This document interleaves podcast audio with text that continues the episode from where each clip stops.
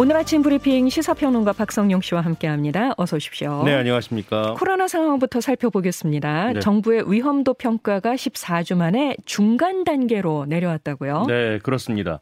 오미크론 유행이 감소하면서 위중증 환자 수도 줄고 있는데요. 일단 주, 간 신규 위중증 환자는 한때 1000명을 넘었다가 지난주 8주 만에 600명대로 내려왔습니다. 어제 역시 600명대였고요.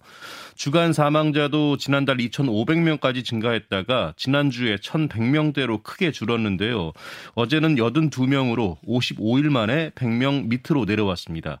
이렇게 유행 지표가 안정적인 방향으로 가면서 4월 셋째 주 코로나 위험도는 14주 만에 중간 단계로 내려왔는데요.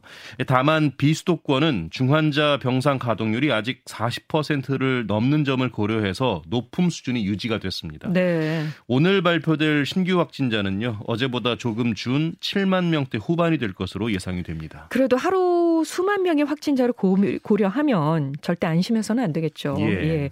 방역 당국이 개인 방역 수칙을 발표했어요. 네. 사회적 거리두기가 전면 해제되면서 혹시나 발생할 수 있는 재확산을 우려해서인데요. 방역 6대 수칙을 발표하고 이를 준수할 것을 당부했습니다. 우선 실내 다중이용 시설에서 음식을 먹을 때 마스크를 벗는 시간을 가능한 한 짧게 하고요. 마스크를 벗은 상태에서는 대화를 자제해달라고 요청을 했습니다. 아, 그리고 코로나 예방접종을 완료하고요. 비누를 이용해서 30초 이상 손을 자주 씻을 것, 또 기침을 할 때는 옷소매 해줄 것, 그리고 하루 3회 한 차례 10분 이상 환기할 것, 또 코로나 증상이 있으면 진료를 받고 집에 머물면서 다른 사람과 접촉을 최소화해 달라고 당부했습니다. 네. 그리고 오늘 새 정부의 방역 대책이 발표되죠. 네. 윤석열 정부 출범 이후에 시행될 코로나 방역 대책인데요.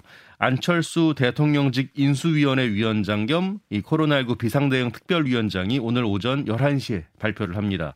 여기에는 방역 대책, 그리고 백신과 먹는 치료제 대책, 실외 마스크 해제 시점과 격리 해제 지침 등이 담길 것으로 전해졌습니다. 네. 여기서 특히 관심을 모으고 있는 게 실외 마스크 착용의 해제 시점인데요. 그렇죠. 일단 늦춰질 것 같습니다.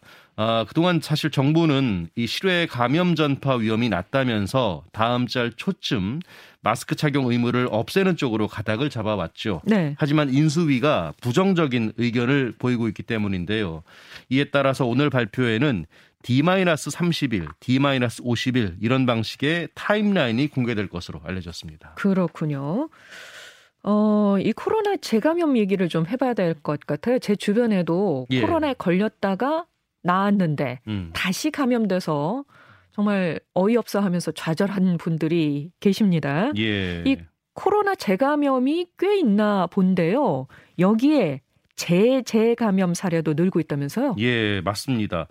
일단 코로나 재감염에 대해서 좀 설명을 드리면 일반적으로 처음 확진된 뒤에 90일 이후에 재검출된 경우 그리고 어, 최초 확진일 이후에 45일에서 90일 사이에 재검출이면서 증상이 있거나 확진자 노출력이 있는 경우를 말합니다. 네. 이 방역 당국이 2020년 1월부터 올해 4월 16일까지 누적 확진자를 대상으로 전수 조사를 했더니 이 전체 확진자 1,613만여 명의 0.347%가 재감염 추정 사례로 파악이 됐고요.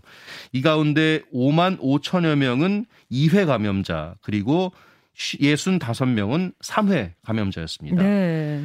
재감염 추정 사례는 지난달 19일 기준으로 2만 6천여 명에서 약 한 달 사이에 두 배 이상 늘어났고요. 오미크론 유행이 시작된 올해 1월 이후에는 큰 폭으로 상승했습니다. 네. 난 뭐 걸렸었으니까 이젠 괜찮아. 이렇게 안심할 게 아니네요. 예, 예, 절대 안심해서는 안 되겠습니다. 다음 소식 갑니다. 수입 파뮤 가격이 사상 최고치를 기록했다고 합니다. 이 식품 물가가 걱정이네요. 네. 어, 파뮤는 야자나무 열매에서 추출한 기름인데요. 라면이나 과자를 튀길 때 주로 쓰이고요. 초콜릿에도 그렇죠. 들어간다고 합니다. 네. 또 비누와 화장품을 만들 때도 쓰이는데요.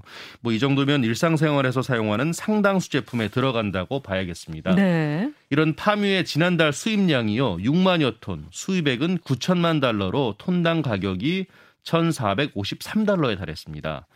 이런 관련 통계가 집계되기 시작한 이후에 최고치인데요. 파뮤의 톤당 수입 가격이 1,400달러를 돌파한 건 이번이 처음이라고 합니다. 어, 1,400달러를 돌파했는데 그냥 뭐 1,401, 2, 이 정도도 아니고 1,453달러까지 예. 치솟은 거네요. 그러면. 그러네요. 중반 가격을 넘어선 거죠. 예. 어, 지난달 파뮤 수입 단가는 1년 전과 비교해도 40%나 넘게 올랐고요.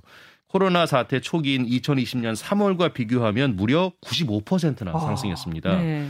이런 가운데 인도네시아가 이 자국 내 식용유 가격을 안정시키기 위해서 내일부터 이 식용 팜유 수출을 금지하기로 해서 가격은 더 오를 것으로 보이는데요. 네. 우리나라의 경우에 이 수입 팜유의 절반 이상을 인도네시아에서 수입하기 때문입니다. 이에 따라 국내 식품업체들도 비상이 걸렸는데요. 일단 비축해 놓은 파묘가 두세 달칠 뿐이어서 사태가 길어질 경우에 이 주요 가공식품들의 가격 인상은 불가피할 것으로 보입니다. 이게 줄줄이 또 영향을 미치겠어요, 정말. 네, 그렇습니다. 예. 내일부터 이른바 지역 상권법이 시행된다고 합니다. 어떤 내용 담고 있습니까? 네, 앞서 지난해 7월에 제정된 법률인데요. 개별 점포가 아닌 상권 단위의 지원을 위해서 처음으로 마련이 됐습니다. 이 법안이 어제 국무회의를 통과해서 내일부터 시행이 되는데요. 어, 주요 내용을 좀 보면요. 먼저 상권 특성에 따라서 임대료가 급상승한 지역 상생 구역과 경기가 쇠퇴한 자율 상권 구역으로 나누었습니다. 그래서 구역별로 지역 상생 협의체, 지역 자율 상권 조합 등 이 민간 조직을 운영해서 상대인과 상인과 임대인들은 상권 보호를 추진하고요. 정부와 지자체는 세제 감면, 재정 융자 등을 지원해 줍니다. 이번 지역 상권법 시행으로 이 쇠퇴한 상권에 활력을 불어넣고요. 임대료 급상승으로 어려움을 겪고 있는 상권에 제도약의 기회를 제공하는 제도적 기반이 될 것으로 기대가 되고 있습니다. 네. 2024학년도 대입 전형 시행 계획이 발표됐습니다. 비수도권의 대학 모집 인원이 줄고 수도권 대학의 모집 인원은 늘어난다고 하죠. 네. 어, 전체 대학 모집 인원은 34만 4천여 명인데요. 2023학년도보다 4,800여 명이 줄어듭니다. 여기서 수도권 대학은 555명이 늘어난 13만 2천여 명을 선발하는데요. 반면에 비수도권 대학 모집 인원은 21만 1천여 명으로 5,300여 명이 감소합니다. 아, 그리고 수시 모집에서는 27만 2천여 명, 그러니까 79%를 정시 모집에서는 4,400여 명, 21%를 뽑는데요. 2023학년도보다 정시 비율이 1%포인트 하락한 것인데 비수도권 대학의 정시 모집이 큰 폭으로 줄어든 영향을 받았습니다. 네. 특히 수도권만 보면요. 정시 비율은 평균 35.6%로 2023학년도보다 35.3%보다 0.3%포인트 높고요. 비수도권에 비해서는 3배 정도 수준입니다. 네. 아, 그리고 또 하나 눈에 띄는 부분이 있는데요. 현재 고등학교 2학년생이 대학에 갈 때는 이 지방에서 고등학교를 다니는 학생들의 지방 의학 계열 진학이 쉬워질 것 같은데요. 지방 의대, 약대, 치대 한의대 등의 지역 인재 특별 전형 모집 인원이 2,600명 가까이 증가하기 때문입니다. 그렇군요. 네, 코로나 이후에 집에 머무는 시간이 많아지면서 집안 가꾸기에 나선 분들이 많습니다. 네. 예, 가전제품 수요도 꽤 많이 늘어났다고 했고요. 예. 홈 인테리어 수요도 많이 늘었다고 하는데 예. 그만큼 집안 꾸미다가 피해 입는 분들도 많아지고 있다면서요? 맞습니다. 어, 한국 소비자보험에 따르면요. 한국 소비자원에 따르면요. 최근 4년간 접수된 인테리어 관련 소비자 피해 구제 신청 건수는 모두 1,750여 건입니다. 특히 지난해에는 560여 건이 접수가 돼서 한 해 전보다 무려 37%나 늘었습니다. 네. 소비자 피해 유형을 보면요. 하자보수 미이행이나 지연이 24.5%로 가장 많았습니다. 또 자재 품질과 시공 마감 등의 불량이 14.2%, 또 부실 시공에 따른 손해배상 청구가 8.8%였습니다. 아, 그리고 소비자분들의 대부분이요. 인테리어 브랜드 본사나 시공을 중개하는 플랫폼을 믿고 시공을 의뢰하는 경우가 많았는데요. 네. 하지만 본사에서 하자 보수 책임은 회피하는 경우도 있는 것으로 나타났습니다. 음. 이에 대해 한국 소비자원은요. 일부 브랜드 사업자의 계약서에 소비자에게 불리한 경우가 있었다고 했는데요. 이 소비자들이 공정거래위원회가 제정한 표준 계약서 사용을 업체 측에 요구할 것을 당부했습니다. 네. 사회적 거리두기가 전면 해제된 이후 야간에 택시 잡기가 어려워졌다고 합니다. 관련해서 서울시가 심야 할증 요금 시간대를 늘리는 방안을 논의 중이라고 하죠. 네. 현재 택시 요금 심야 할증 시간대는 밤 12시부터 오전 4시까지인데요. 이를 밤 10시부터 시작해서 그러니까 2시간 늘리는 방안을 서울시가 내부적으로 논의하고 있다고 합니다. 네. 현재 서울 택시는 기본 요금이 2km에 3,800원, 심야 할증 요금이 4,600원인데요. 만약에 심야 할증 시간대가 밤 10시부터로 앞당겨지면 그러니까 밤 10시에서 12시 사이에 택시를 타는 승객은 종전보다 훨씬 높은 요금을 지불해야 되는 거죠. 네. 결국 해당 시간대에 요금 인상과 같은 효과를 내게 되는 셈인데요. 그러니까 이 방안은 이 택시 기사들의 야간 운행을 늘릴 유인책이 하나로 검토되는 겁니다. 네. 하지만 실현 여부는 불투명한 상황인데요. 업계의 요루, 요랜 요구이긴 한데 시민들의 부담이나 최근의 물가 상황을 고려할 때 어려울 것이라는 전망이 많습니다. 밤 10시부터 12시까지가 또 택시 이용하실 분들의 수요가 참 많아지는 시간대여서 그렇죠. 예. 청와대가 5월 10일 일반 시민들에게 공개된다는 내용 전해드렸습니다. 오늘부터 사전 신청 받는다고 하죠. 네, 오늘 오전 10시부터 네이버와 카카오톡, 토스 같은 온라인 플랫폼을 통해서 청와대 관람을 신청할 수 있는데요.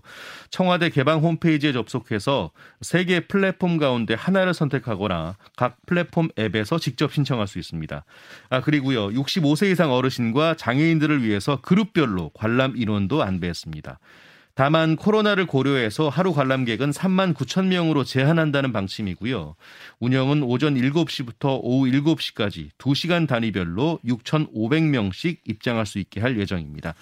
관람일을 기준으로 해서 9일 전까지 신청이 가능하고요. 관람일 8일 전에 당첨 알림이 발송된다고 합니다.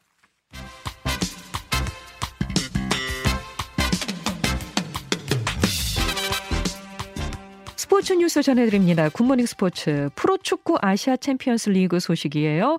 울산 현대가 오늘 16강 진출을 위한 숙명의 한일전을 치른다고요. 네, 오늘 오후 6시 말레이시아에서 일본의 가와사키와 아시아 챔피언스 리그 조별리그 5차전을 치릅니다. 울산은 현재 승점 7점으로 3위에 위치해 있는데요. 선두인 가와사키에 승점 1점이 뒤져 있고 2위 말레이시아의 조호르에는 승자승 원칙으로 밀렸습니다. 그런 만큼 오늘 이 가와사키를 반드시 꺾어야 16강 진출 가능성을 높일 수 있습니다. 네. 오늘 경기에서 울산의 저력 보여줬으면 좋겠습니다. 네, 화이팅! 음주 뺑소니 파문을 일으킨 프로야구 강정호 선수 국내 무대 복귀 여부가 이번 주 안에 결정될 것 같다고 하죠. 네. 키움은 앞서 지난달 18일에 강정호와 최저 연봉 3천만 원의 선수 계약을 체결하고 KBO에 강정호에 대한 임의 탈퇴 해지 복귀 승인을 요청했습니다. 하지만 KBO는 한 달 넘게 이 승인을 미뤄왔는데요. 규정상 승인 자체는 문제가 없지만 여론을 의식해서라고 봐야겠습니다. 네. 아, 그런데 이 결과가 이번 주 안에 나올 것 같습니다. KBO 관계자는 관련해서 이달 안에 이 강정호 관련 사안을 매듭 지을 것이라고 했는데요. 하지만 키움의 복귀 요청을 승인할지 불허할지는 아직 결론이 나지 않은 것으로 전해졌습니다. 알겠습니다. 지금까지 시사평론가 박성용 씨 고맙습니다. 고맙습니다.